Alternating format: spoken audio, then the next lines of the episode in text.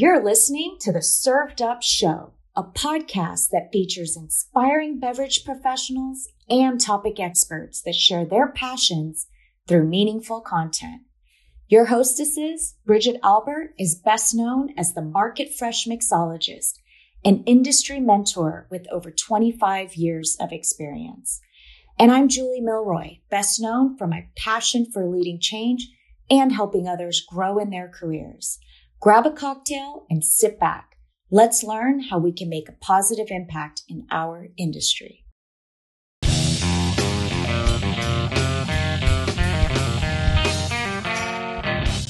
Hi, it's Julie. Thanks for tuning in to Served Up.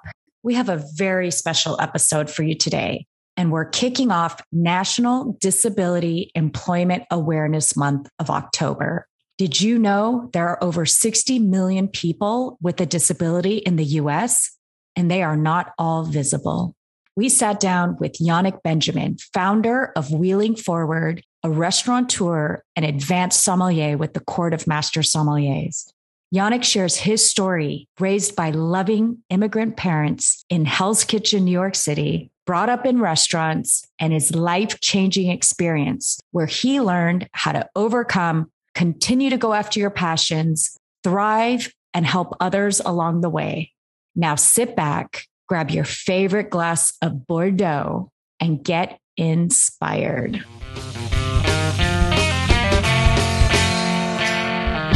Yannick, welcome to Served Up. Julie and I are just so honored to have you on the show. Thank you. Thank you for having me. It's an honor as well. You know, we can't wait to hear all about your journey and all of the good work um, that you've been up to. Well, thank you very much. I look forward to uh, learning more about both of you as well.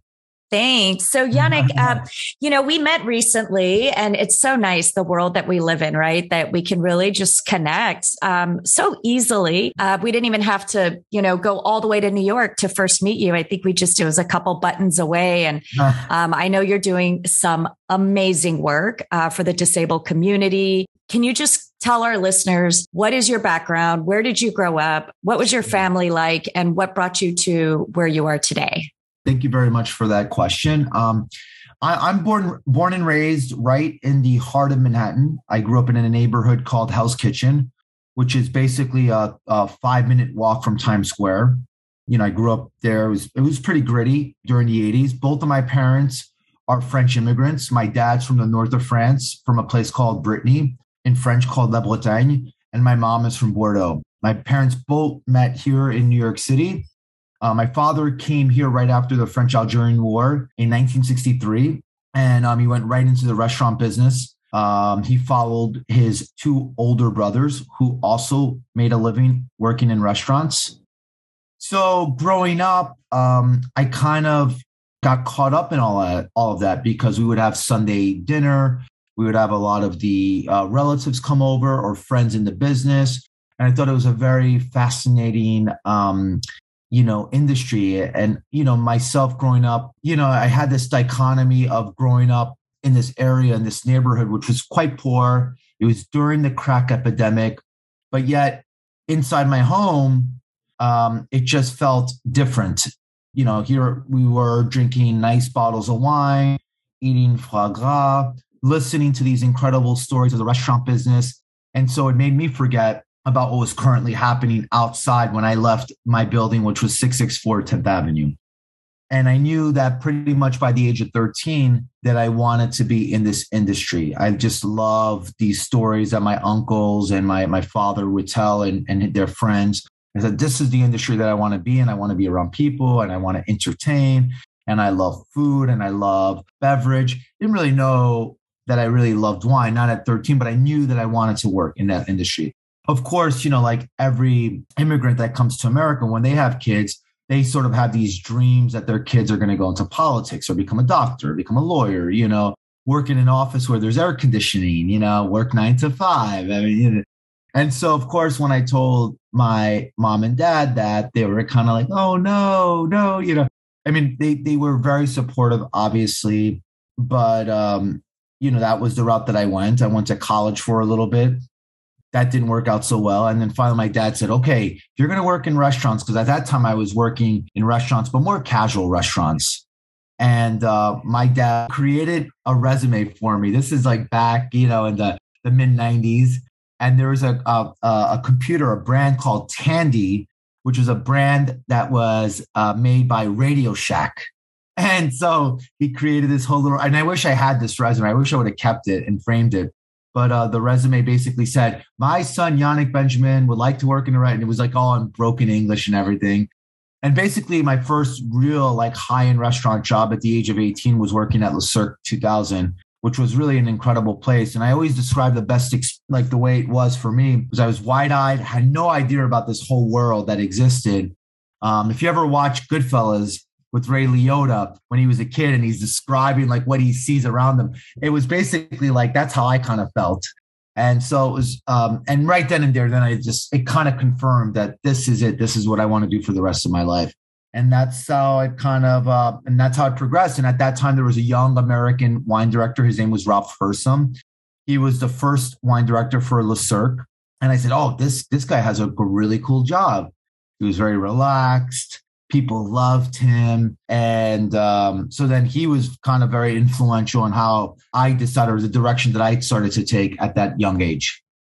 That is awesome. What an incredible story. I mean i can just i could hear the family and I, you know you could just envision it all. And i just love the fact that your dad was like let me write you a recommendation letter you know like this is like the you know the most um, right, right. prestigious thing you can receive is like the recommendation of you know um, as a father. So i thought that's awesome. So then you know so you're working at all these great restaurants. I know you are um, you've gone through the Court of Master Sommelier um, program. Yes. what level are you? So i took the advanced level back in 2003 and so while I was working at Le Cirque, I started to take, you know, some certification courses. And it wasn't really until um, I landed a job a few years later after working at Felidia and at Jean-Georges and Oceana that I was working under a master sommelier. His name is mm-hmm. Willie Schur, who's out in Northern California right now. One of the nicest guys. Um, just love the guy. And he was the wine director at this place called Atelier at the Ritz Carlton on Central Park South. And the chef there was Gabriel Kreuther. I'd worked with them already at Jean-Georges. And it was really like the, the, the next big coming to New York City. And um, I didn't really know much about what a master sommelier was. It was kind of new to me. And um, he was telling me, he's like, yeah, you're, you know, you're smart enough, you know, uh, take some certificate, you know, take the intro course. And then after that, um, I was signed up to take the actual advanced course um, in Chicago in 2004. But then um, in 2003, in October 2003, I was in a car accident that left me permanently uh, paralyzed. Um, so talk about an obstacle there. I'm like, oh my god. So I was in I was in the hospital, you know, between surgeries and rehab and all that kind of stuff for a good three and a half months. And after I left, I went back to the Ritz Carlton. They were so kind to me. They let me come there to work, you know, do more admin stuff, reservations, get my work stamina back up, feel productive, give me a sense of purpose, which was really key for my mental health. And I, I'll never forget that. But while I was there, I was still studying, I was still tasting, and Willie Schur was still like, don't give up, don't give up. Yeah, you're in a wheelchair, but doesn't mean that you can't do service and all this kind of stuff. And so I had to confirm with the administrators at the Court of Master Sommeliers if I was going to take the exam. And so I certainly then I finally confirmed, and Willie Schur was very supportive. And um, I took the exam in August 2004 in Chicago. I think it was called the White Hall, White Hall Hotel, and that's where I passed. Um, it was a pretty good group of people. Uh, it was an amazing feat, um, you know, considering that you know I was less than a year that I had been injured. Oh my God. Congratulations. Wow. That's, I mean, I, I have to let Bridget chime in here because I don't want to take over the interview, but no, no. you know, I know how hard that is. I, I did get my certified and even yeah. just doing that, I was like, oh my God, I respect my somm so much. Yeah. I always did, but you realize like how much work it takes to like study for these and prepare. And, and the fact that you did the advance, because that one is strongly on service and at this time, was post your accident. You still went and did it. I mean, tell us about that experience. And sorry, Bridget, I swear I'll let you ask next. Yeah, I mean, of course, you know, no doubt about it that I was on an even playing field when it came to tasting, right? I mean, mm-hmm. um, I was definitely in an even playing field when it came to theory. So my disability had nothing to do with both mm-hmm. of those sections. However, um, the the real challenge was having to work service in a wheelchair, how trying to figure out how I was going to carry wine glasses without them tipping over, especially champagne flutes, um, and just being adjusted it takes time to like really adjust of what it's like to be in a wheelchair you know? So it happened really fast. You know i trained quite a bit. And to be quite honest with you i mean i was very lucky because there were a couple of uh, master sommeliers who never judged how i was doing service in a chair but judged that i actually knew what i was doing they could tell that i was experienced you know and they were able to to view it from a very abstract form now of course if you went black and white during the service, maybe I wouldn't have passed, but clearly it was it was evident that I knew what I was doing, that I had the experience, that I had been doing this for a long time. I was just kind of put into a uh, a unique situation. I had that base of working as a sommelier, as a waiter, as a busboy prior to my accident. Um, there was no, there was nothing going on. I mean, I, I would Google constantly sommelier with a with people with mm-hmm. disabilities, and nothing would really pop up. You know, I had the support of so many people, but really, you know, the, the best way to get advice is, is, is from someone that actually is in your situation. I really didn't have that. Um, but I was very lucky anyway. And so it, and it was really a great confidence booster to have to co- overcome that hurdle in such a short time from the, the car accident. I'm just blown away. You went through the program so mm. quickly after your accident. But you did mention something a few moments ago about mental health. And I want to talk to you just a little bit about that beyond physical capabilities when we go through trauma. You know, that that is a, a, a real thing that lasts um, with us for years and sometimes never goes away. Yeah. And the fact that you were able to say, and I'm just going to say it, I'm going to say a bad word, but you were able to say, you know, like, fuck this and apply your mind at the highest level to this program. And so I want to hear from you. What did that mean for you? How did that maybe help you carry you through, you know, that really difficult time? Yes. So first off, I mean, I, I think you know Thomas Keller, who's the uh, chef of uh, Per Se and French Laundry, obviously. Um, he always says, you know, you can have passion, but to really pursue your passion, you need to have desire, right? Desire, and because you're gonna, there's gonna be a lot of failures that come down that journey. That's just inevitable, and there's gonna be a lot of more failures than success um, stories. But when you succeed, I mean, it's it's an incredible feeling. But you know, to to get better at things in life, you have to fail multiple times. There's there's a process of humiliation, embarrassment, all that kind of stuff, right?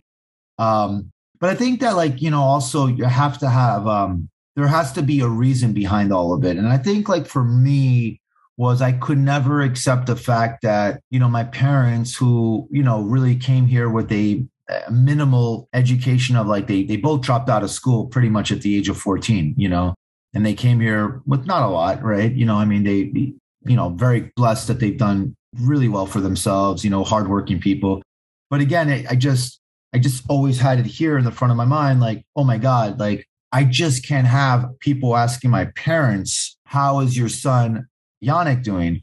And them having to respond like, yeah, he's doing all right. You know, I mean, he's surviving. He's he's at home. He's uh he's watching TV every so often. He just rolls around and all that kind of stuff. And so that's what really, really motivated me because I felt like they they've sacrificed so much for me and that it was almost I had an obligation to honor them.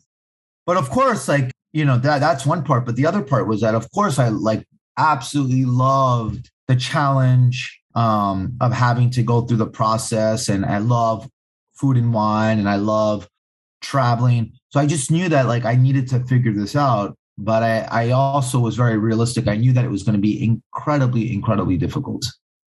Yeah. I mean, it, that's you know, I mean, the fact that you had already made it up in your mind, right? Like, I'm doing this. I'm going to work hard. I love it. I love this industry. I want my parents to, to feel proud and happy because they want you to be happy. If you were just surviving, that's not happy, right? And it could come in, in many different ways. And for you, it, it's this crazy industry that we're all hooked to, right? It's, um, food and wine. And so, you know, go back to you're googling you're researching like somebody had got to go through this right? Like i need somebody to talk to and and and you didn't find anything. And and that kind of brought me to like were you the first advanced candidate for the court of masters that um passed or that went through the process and passed in a wheelchair?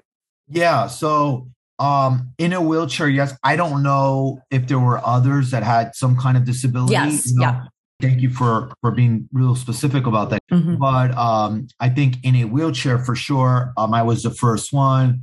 Um i mean it was very new to them. Mm-hmm. um and at that time they were a bit more rigid with um their philosophy. And i think not rigid in a bad way but just kind of rigid that that it really threw them off guard right? It was like mm-hmm. oh and the reality is i think service can be great.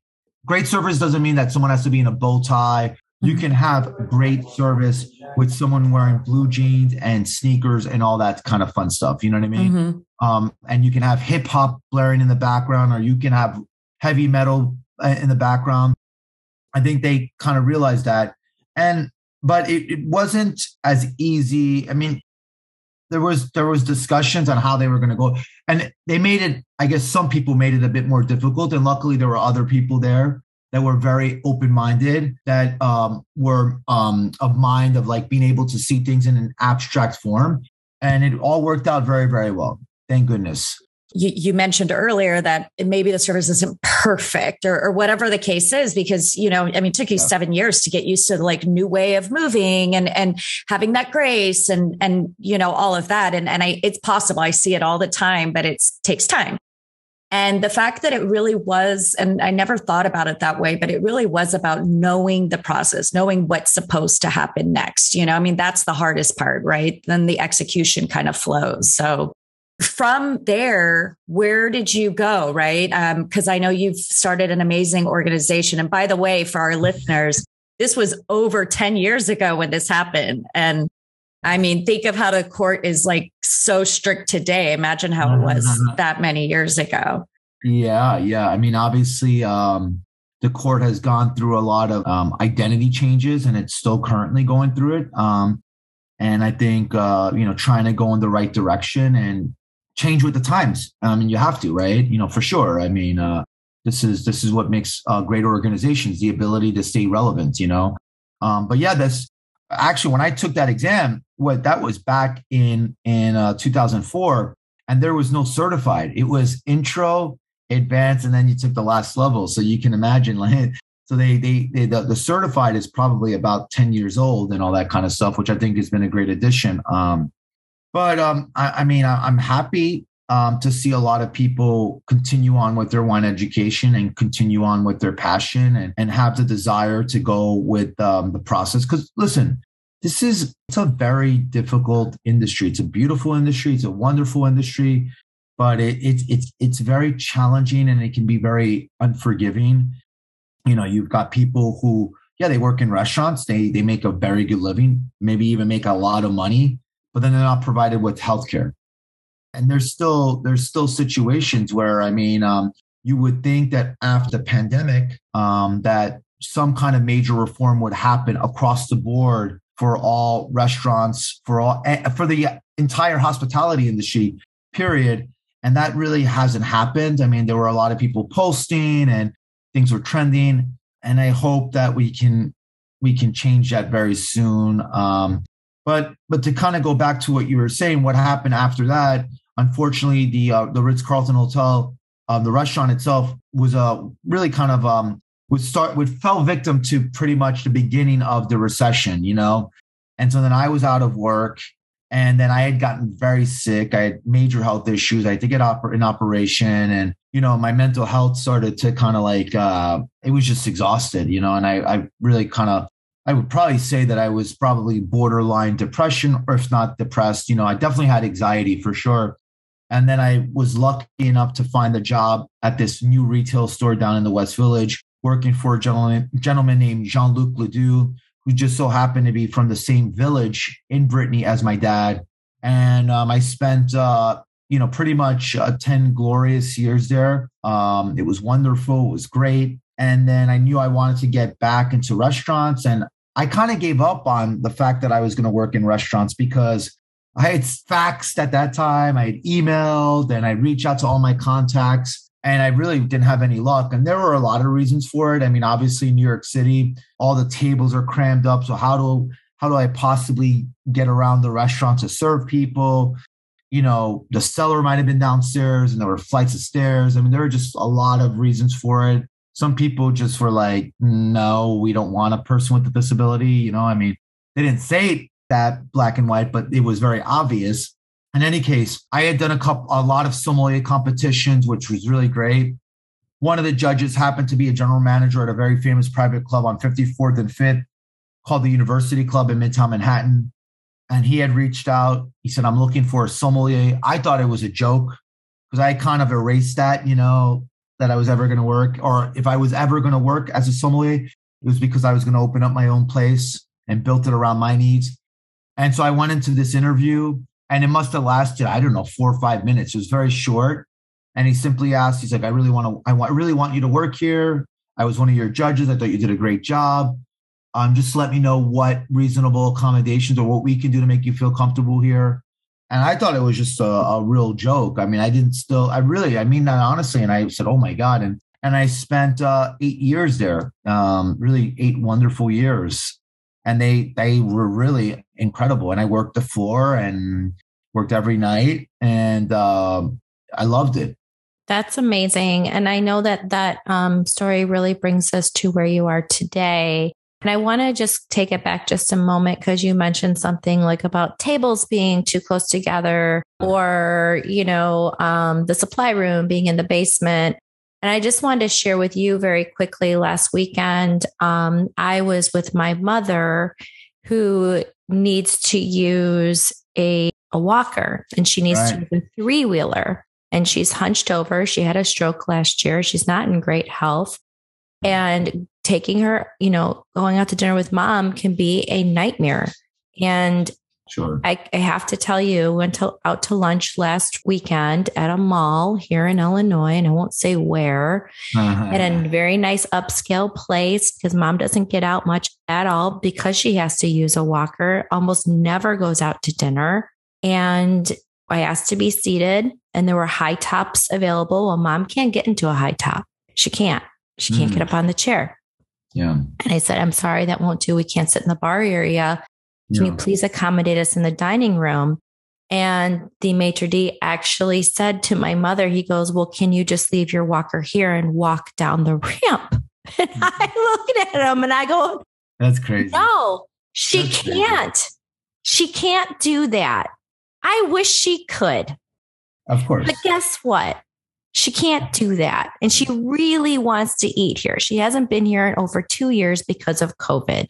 Can you please move a table yeah. to make space so she can get through and keep her walker next to her? Because all of her stuff's in her walker too, like her purse and it's in the yeah. bag and her, you know, all this stuff. Sure. So understanding just from being with my mother, just the struggles that it is just to go out to lunch, right? Yeah. Um, I know that it, it's beyond important and incredibly inspiring the program that you created and really the passion that drove you to give birth to Wheeling Forward. And want to hear all about that. And I also want to thank you for that as well. Well, um, thank you for sharing that story. Um, unfortunately, that that story that you just talked about is all too familiar um, for a lot of people with disabilities. Um, I think what people need to realize is that there's 61 million Americans that have a disability. Now, that's a, that's not a, a number to sneeze at,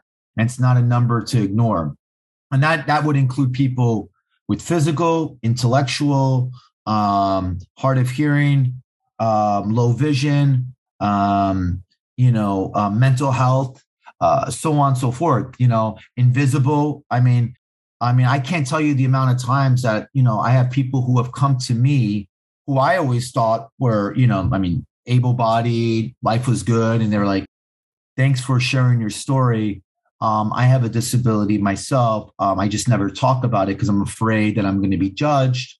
Um, you know, whether it's dyslexia, uh, might be a, a, stuttering problem that they've been able to hide, you know, major depression, bipolar, you name it, you know, that falls in the category of invisible, um, or HIV, AIDS, you know, um, that falls under that category as well. And so yes, that story that you just said, uh, I, I, hate to say this, but it's not, it's, it's one of many, many stories. And, um, you know, this is something that we as a community need to work on because we have completely, you know, we have these kind of invisible barriers in a lot of these hospitality establishments, right? And a lot of uh, Americans that have a disability don't want to go out to eat because it's exactly that story that you just said. They don't want to deal with that type of stuff it's so incredibly hurtful and it's so incredibly discouraging that and maybe it's no fault to this gentleman's um, you know lack of education or you know and then we're certainly but the, the company itself the owners we have a responsibility we have a responsibility those of us that are in the industry to kind of really kind of set the standard of like having to deal with people of all backgrounds not just people with disabilities but of all backgrounds you know um, how to deal with people that have certain religious beliefs. You know, um, if someone comes in, they want to eat kosher food. How do we deal with that? You know, and and all of that kind of stuff, and making them feel as comfortable as possible. Um, and I think that's something that we we really lag on, or really behind that stuff. And even though we've seen a, so many people in our industry post about BLM and the Me Too movement, you know, it doesn't stop at that moment. Like, yeah, posting it once, it's great but the work really happens continuously. It never ends because unfortunately, racism, any kind of form of discrimination, um, Me Too, all of that, that unfortunately, there'll never be an end to that. I hate to say that. But how do we diminish that? How do we implement better protocols so we can reduce the numbers as much as possible?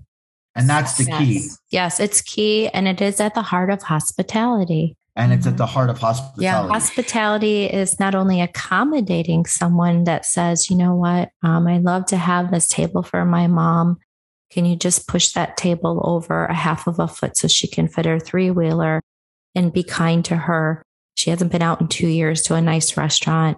And and I and like you said, I don't think that the gentleman knew, you know, that he was being a dick but he was. I mean, and it, and a lot of it is training. You know, I, I love to assume that people are considerate and kind and thoughtful, and and unfortunately, right. it's not, and and many reasons for that. But you know, I think you bring up a really good point. It really is about inclusivity mm-hmm. in so many ways. You know, and um, and with everything going on, like, yeah, it's great to put your stance out there that you don't agree with discrimination and you want an inclusive society and you're doing the work.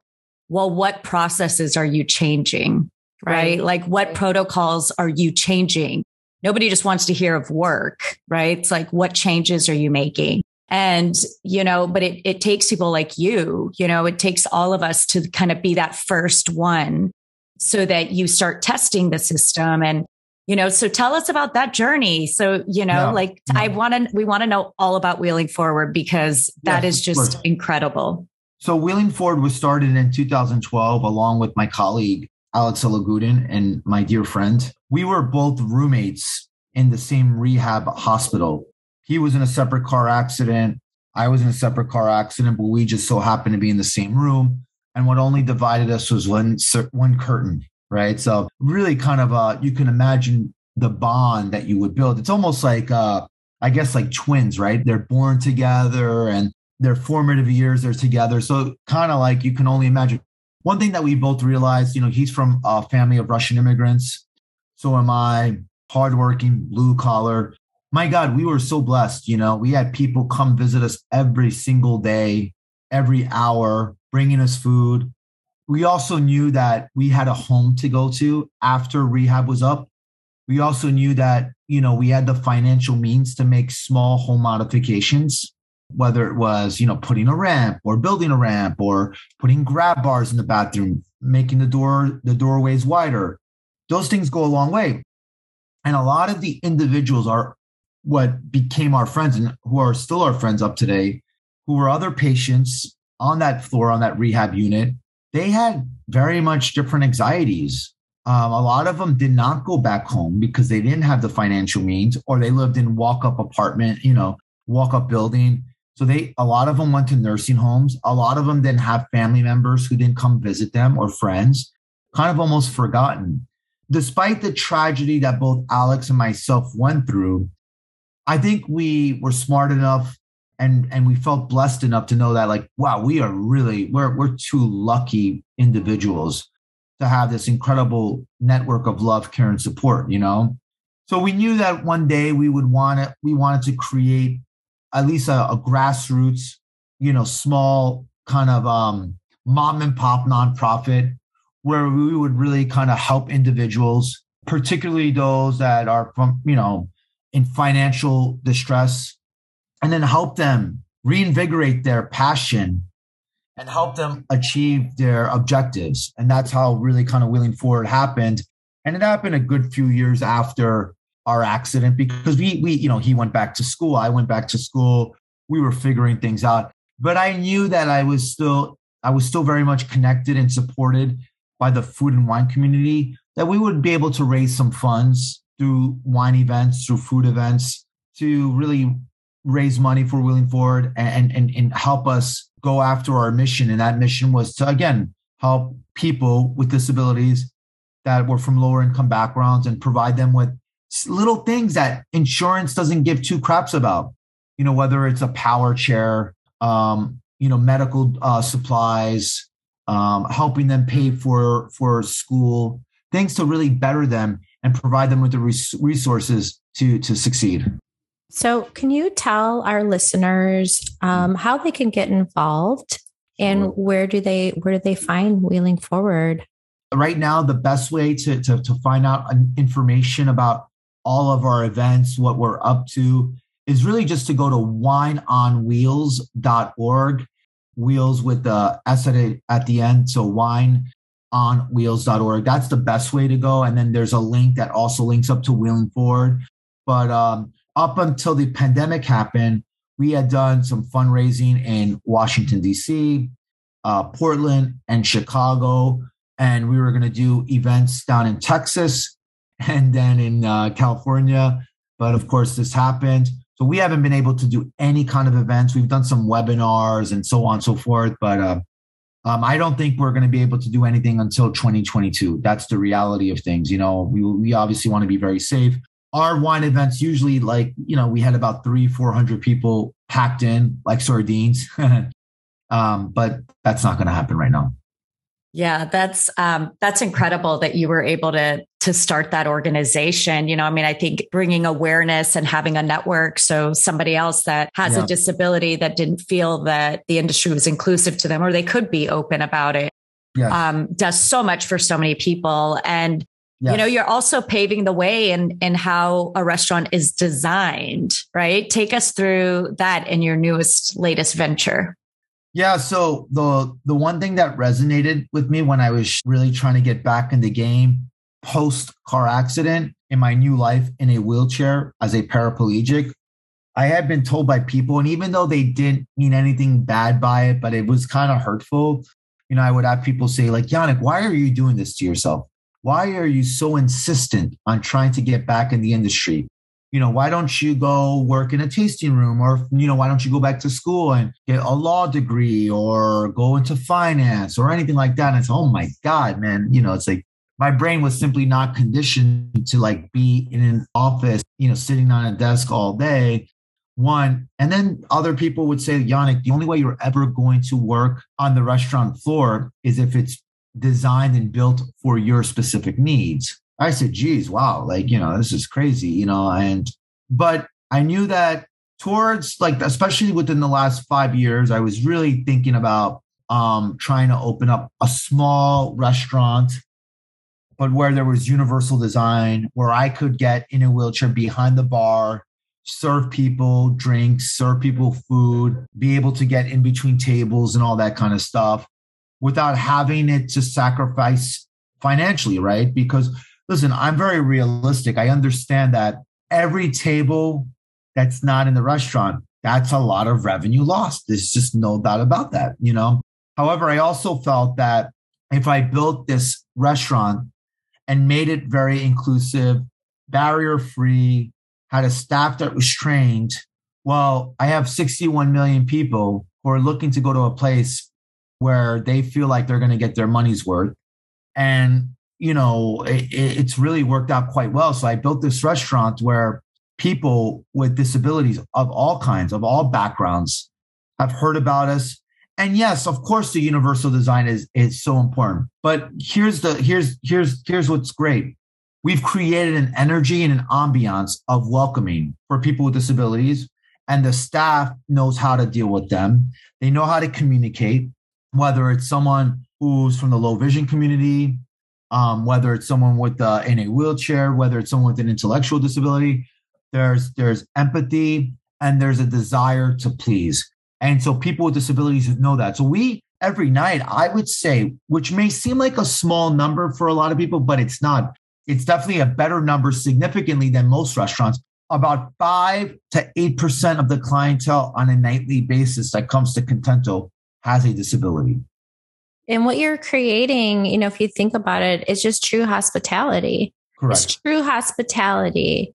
So when people go out, you know, when I said earlier, like it's a nightmare to bring my mom out, it's not because she has to use her three wheeler. It's not because it's hard for her to get around. It's not any of those things. It's not. It's, it's how she gets treated when she goes into a restaurant. It's the treatment that she receives. It's not all the other stuff.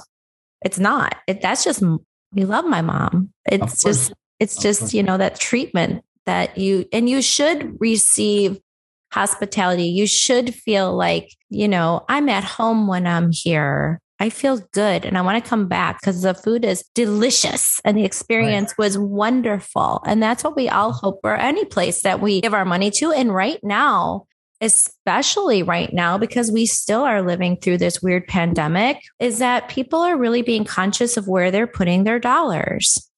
Absolutely 100%. Could not have said it any better. I think that, you know, first and foremost, just think about the process that it took your mother to get ready, to get in the car, to get out of the car, to get to that restaurant. You know, it's like, come on, she should be getting the red carpet. You should be so excited. Wow, you went out of your way. We know that it's not easy. It probably was a pain in the ass for you to like get out of your house, get in the car, just probably standing up on the walker. You're, it's uncomfortable. You're probably in pain, but you chose us. Wow, we're to make this a spectacular night and we're to make you forget about everything that just happened a few hours before, how difficult it was to get here. Now you're here with us. You're to have the best time of your life. We're going to make you feel things you've never felt before, you know? And I think that that's it. Yep. And that's what it's all about. That's what I mean. I am so endeared to what you are doing. I can't wait to visit. I can't wait to visit. Well, yes. one one other thing that I do want to ask you, and I would love to kind of tackle the topic is sure. when we talk. You talked a bit about you know what it was like for you um, during the lockdown and yes. and all of that, and something that's you know our restaurant industry was clearly not supported um, during the pandemic as it should have been. And then just to think about um, those that do have disabilities really not being supported and the insurance companies not doing the right things. And, um, and we've talked about, you know, the pandemic, obviously many times on served up and how our industry is very much in silos for the most part. We're not like the airlines. We're not like the banks, right? Where the government automatically gives freaking billions. Instead, we have to rally and fight for every inch mm-hmm. that we can get. And so I just wanted to talk to you about maybe um, what would be your hopes for our industry and how we could better persevere during even during this time that that we're living in. I have this um, goal. I have this dream, and that dream would be that everyone from all sectors of the industry. And I talk about that the whole hospitality industry, right? Whether it's um, someone working at a three Michelin star restaurant to someone that works at a diner to someone that works in a tasting room that to someone that that that harvests grapes the whole hospitality industry the whole gamut we have i mean millions upon millions upon millions. People that work in distribution that are importers the truck drivers that pick up the wines that bring them to the restaurant the people that load up the trucks you know that work in the warehouses. I'm talking about the whole gamut. Now if you did all the numbers and i couldn't tell you I think there's currently about 11 million people that work in restaurants. Now, if you include everybody there, that's like on top of all that, that we're, we're talking about millions. We're talking about maybe close to 30 million, maybe even more, maybe just around. I don't know. Why is it that we that we can't share one thing in common and say, hey, let's make sure that everybody that works in this industry has universal health care. Why haven't we gotten to that point? Because I think that if if we were able to make sure that we had universal health care, it would alleviate so much. You know, one, people, you know, if they're feeling, feeling feverish, wouldn't say, I'm not going to go to the clinic because I don't want to get banged out for thousands of dollars. Having, you know, we have so many people that are in the industry having kids, but they don't have the insurance to cover. I just think that in order to make this industry a serious industry, to make it on par as you just said, you know, like the big companies, like the airline industries and and all that. Why don't we all come together, you know, in network and say, hey, private insurance for everybody, no more excuses. People pay into something. I'm not talking about a union, but not everybody's provided with the best adequate health care. We and then on top of that, there's some kind of pot, right? There's a pot, meaning that if someone does have a baby now they can there's a, there's money for them. They can take off. They can take maternity or paternity leave. You know, I think that could be helpful. Uh, a pot for people if they need to see a mental health therapist that needs to be paid out of pocket because the insurance doesn't cover or they don't cover the whole thing. Things of that nature. You know, or someone gets very sick and then their insurance gets exhausted. There's money to help them pay for the proper treatment for that diagnosis. And I think that is where the future needs to go to. But for some reason, we talk about it and then it goes here and then out, and then it's no longer the cool thing and it's no longer trending. And I'm saying for in order to keep the best of the best in this industry, we have to provide them with adequate health care, give them a 401k plan, some kind of retirement savings, you know, really treat this like a legitimate job, not as some kind of a you know freelance kind of position that's bold and i and i love how you're thinking and and i mean it only makes sense right? Is our biggest challenge in this industry is not i don't want to downplay it but it's not like getting through covid. It's it's insurance. It's very rare to to work for an employer especially if they're a small independent family owned that's going to offer insurance right? So everybody's piecemealing. These small restaurants it costs them a fortune providing. Maybe they want to do that for their employees, but they can't afford it, especially the cost of goods and I mean, all of that. So why as an industry, and I was trying to find the, the stats because I wrote it down is, um, people in hospitality are it's the second largest employer in the country there you go the second largest right so when we talk about oh we got to take care of the truck industry or the you know because god forbid you know an mm-hmm. american made company goes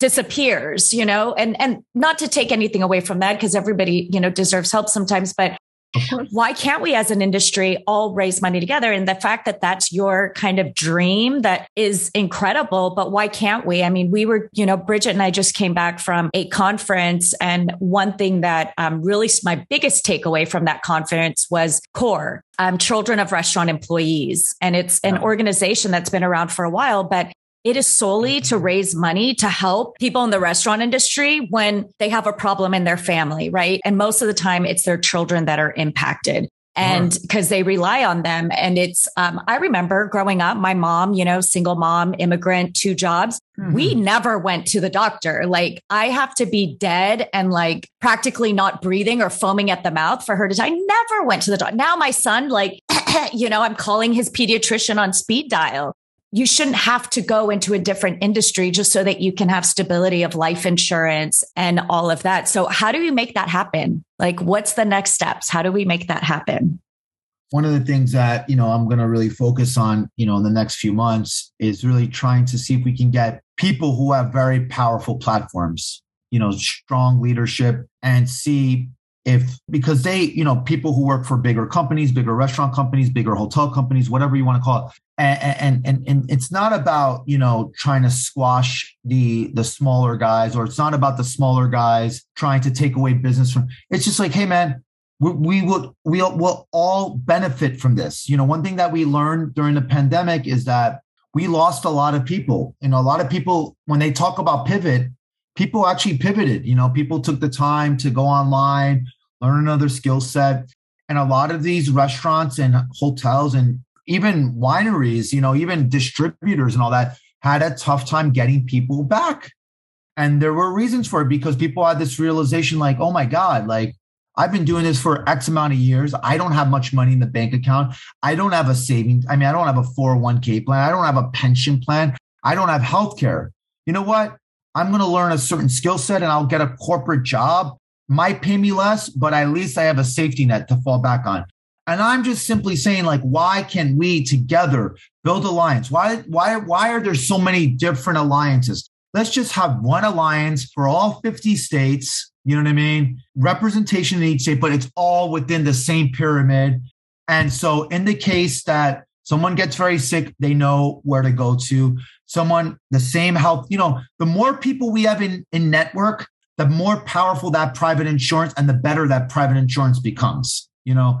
And that's all i'm simply saying. And that and, and if you have that i'm telling you you're going to have a happier employee. A happier employee means more productivity and it's better for the business. And it's i'm talking for all sectors within the hospitality industry it's not an easy thing Nothing good. I know somebody easy. in the insurance industry. I know somebody in the insurance industry, and he's pretty high up that totem pole. I'm going to have to ask him about that. Say, hey, what would it take for you guys to create a policy? Anybody that's in the restaurant industry, no matter what, gets well, it would be a certain rate, but I don't know. We'd have to figure out those details. that would be a great thing. I mean, listen, um, the one thing that I think about every single day, you know, it's a small restaurant that I'm part of is that we simply cannot afford it's just not in our in our budget to provide people with insurance. Mm-hmm. um, I, we, we're working on um, um, the city hospitals here in new york where people can get you know uh, a, a checkup and make sure that you know get their blood work done make sure everything's fine you know. So if they find a bump or a rash on the skin or something's off that they're not afraid and they're going to ignore it. They can actually go to this place. But but it's something that i lose sleep about it's something that really stresses me out. It's I kind of go through this imposter syndrome of like, you know, how I just simply cannot give private insurance, and it's, it's, it's crazy, or, or any kind of adequate insurance because people deserve the right to have dignity. Mm-hmm. A hundred percent. You know, it seems like such a basic need and just to be a human, right? Is that you should have a safety for if you are hurt or sick, especially when we have the best medical care in the world in this country. We should have easy access to it. Um, some of us, you know, are fortunate, right? We took that corporate job. We have those benefits, but that's not all of us and not for everybody. You should be able to do what you love. And we need our independent restaurateurs. We need people like you that pave the way and change this industry and bring it to the standard that it should be. And it's a fortune to be a private business owner. It's just, I, I mean, I commend you that you take on that challenge every single day on top of, you know, your challenges that you were faced with. Yeah, it's certainly um, there's a there's a lot of work that needs to get done for sure. But I think that it would be nice to become an industry where people who just want to work as a waiter, as a career waiter or career busboy or porter, and they're pride, they're proud of it, and they still they're making good money, but they have that safety net and they can still provide for their family. But I think right now that just is it's just not happening with a few exceptions. And we need to change that culture. So I just I was just texting my husband, which I don't ever do around podcasts because we own a brewery here in my small town, a little tap room, and right. we are able to get insurance. We do have two full time employees; the rest are all part time. And I said, you know, where does that come from? Because it comes from our POS system. So oh. Square yeah. offers insurance, and it is very affordable. Okay. Um, so that is an option. It's just one of many, but I just wanted to put that out there that we are able to provide insurance for two of our our only two full time employees, mm-hmm. but it's through our POS system Square. So I just That's wanted amazing. to let you know. That's very mm-hmm. cool. That's good information. Yeah. Yeah. I'm mm-hmm. like, is it through Square? I couldn't remember. And he's like, yeah, it's, it's fantastic. Yeah, yeah, yeah, yeah. Yeah. Square. Yeah. Affordable for um, it's hundred percent affordable for the employer and it has great coverage. That's and awesome. We're able to oh God, um, awesome. actually offer that to our full time brewer, as well as um, another gentleman that we just hired to do graphic design and often on premise sales. So that is an mm-hmm. option just for now. That's until a, there's amazing. something better in place. But I yeah. wanted to put that out there. No, that's good. Well, thank you. Thank you for doing that. That's great yeah, I think that, you know, obviously there's, it's just so crazy the insurance game because there's also different costs depending on where you live and your city. And when you're like a, a yeah. New York City, I can imagine, I can, and how much do you, I mean, how many people do you guys have on your staff? For the restaurant. Together, we're just about 10 people. So it's a small. Oh, that's great. That's awesome. Yeah. Yeah, so you've got like a good core group Very of wonderful. amazing individuals. I can't wait to come visit and, and check it out. And you are doing some amazing work. And I just can't wait to see, you know, what the, the coming years will bring. I just, I think, um, this idea, I think you're really on something like really uniting as an industry and, and everybody that has a platform and can't contribute to really come up with a, a solid health program for everybody, you know, that, that make up this industry. Thank you very much. Thank yes. you so much. Thank you for your kind words. It is needed. Yannick, on behalf of Served Up, on behalf of Julie and myself, I just want to wish you so much great health during this time we are living in, brother. Yeah, yeah, yeah. And also just a lot of peace, man. Likewise. I can't wait to come and visit and have a cocktail with you, hopefully sometime soon. Anytime the doors will always be open for both of you, Bridget and Julie. Please come by. Um, let me know when you're in New York, and we will have the red carpet waiting for you both. Thanks for listening. Served Up is brought to you by Southern Glazers Wine and Spirits. Produced by Zunu.online. Music by We Killed the Lion can be found on Spotify. Make sure to subscribe to be notified of future served up episodes. Cheers!